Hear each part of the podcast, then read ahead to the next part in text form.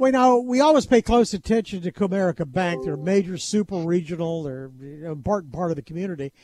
And they give us some insight into what's going on in the region and the health of the economy. But we pay special attention right now because of March 9th. That's when Silicon Valley and Signature Bank and the other bank failures caused sort of a mini run on financial institutions, especially a lot of the Main Street banks and regionals. Looks like they're recovering from it, though. The earnings look good from Comerica. Curt Farmer's, the chairman, president, and CEO, and joins us right now. It's good to have you with us. David, it's good to be with you. That was a remarkable period. I thought that was behind us, but I that was like a cell phone run. Uh, everybody clicking their phones all at once and taking money out of banks. You ever see anything like that?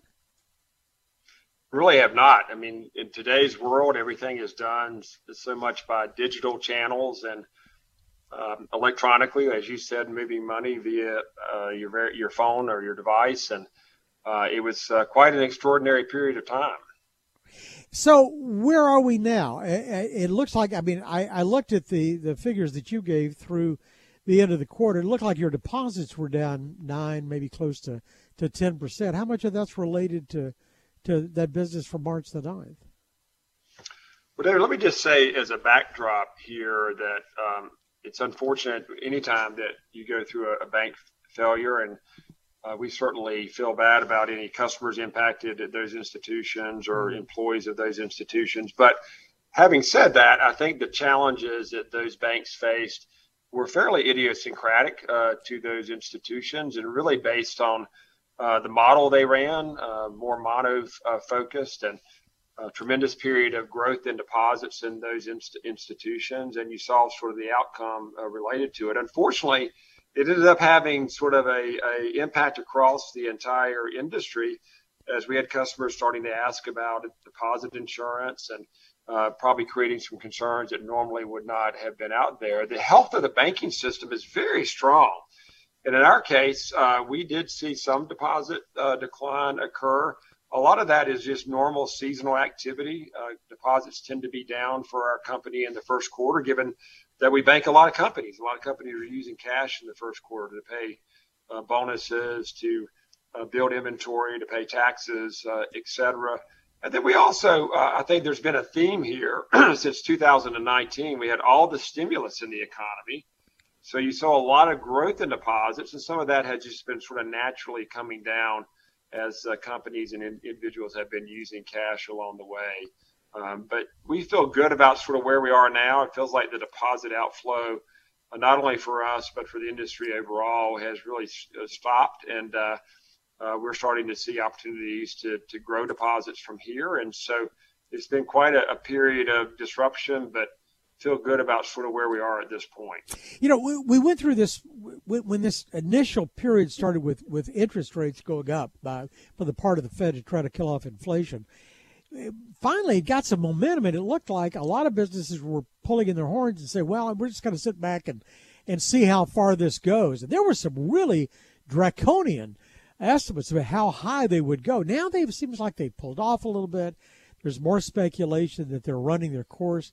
Are you beginning to see business return to normal loan demand?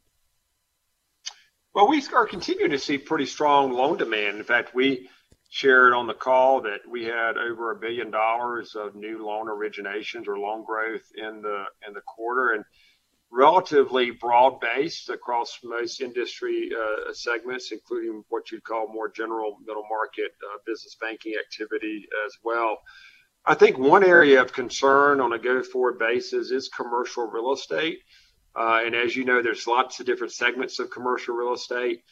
Uh, the area that seems to be getting the most focus right now is around office, uh, which is understandable if you look at sort of return to office trends and vacancy rates in many metropolitan uh, markets.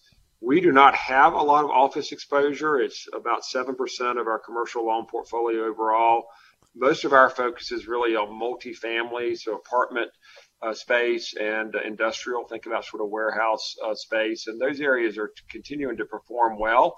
So we're not overly concerned about our portfolio, but I do think you're going to see some pullback on real estate uh, overall. David, I'd also say that I do think that um, what the banks banking industry has been through the last six weeks is probably a harbinger for some slowdown in lending activity in general as deposits have declined some.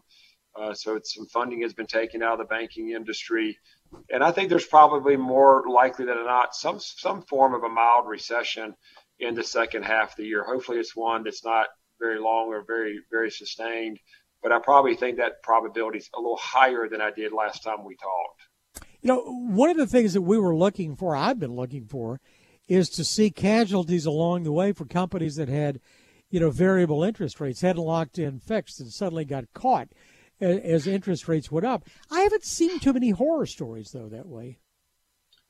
No, you really haven't. I do think interest rates are having an impact uh, on borrowing activity with some some corporations certainly having an impact in the real estate market on, on cap rates, et cetera.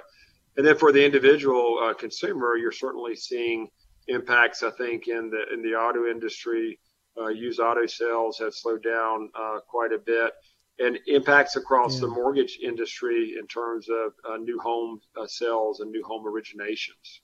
So, as you look at your swath of activity, going from it's sort of like a smile, Michigan down to Texas, through Arizona, and back up through California.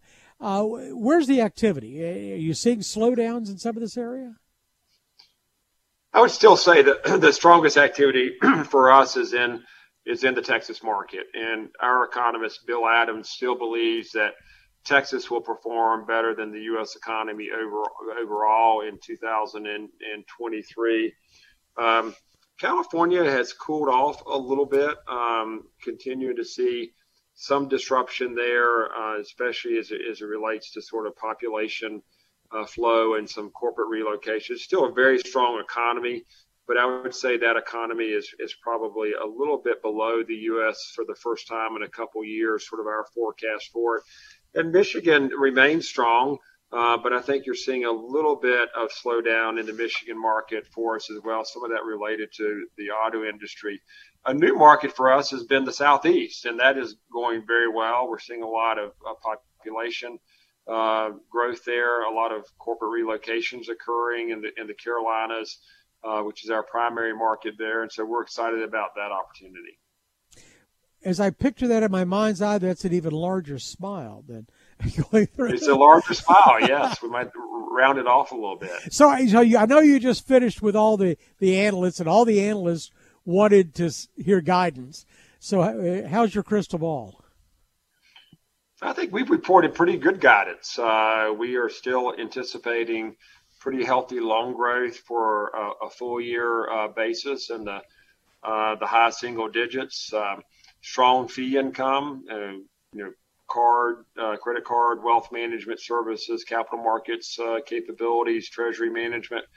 Um, we're expecting deposits to really be stable to, to probably up from here. Uh, we usually see some seasonality in deposits with growth more in the second half of the year. So we believe a lot of that is in is in in the rearview mirror. And and uh, while there are some trends in terms of uh, uh, credit uh, deterioration, we really believe that credit is still really well behaved.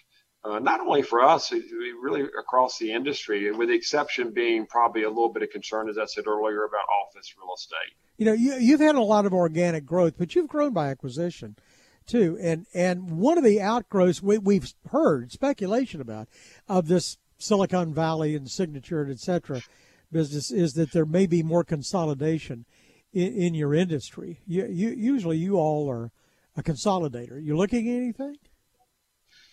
Well, David, I think we first and foremost uh, are always focused on organic growth, and we really like our model and our customer base and the business lines that uh, that we're in uh, more broadly.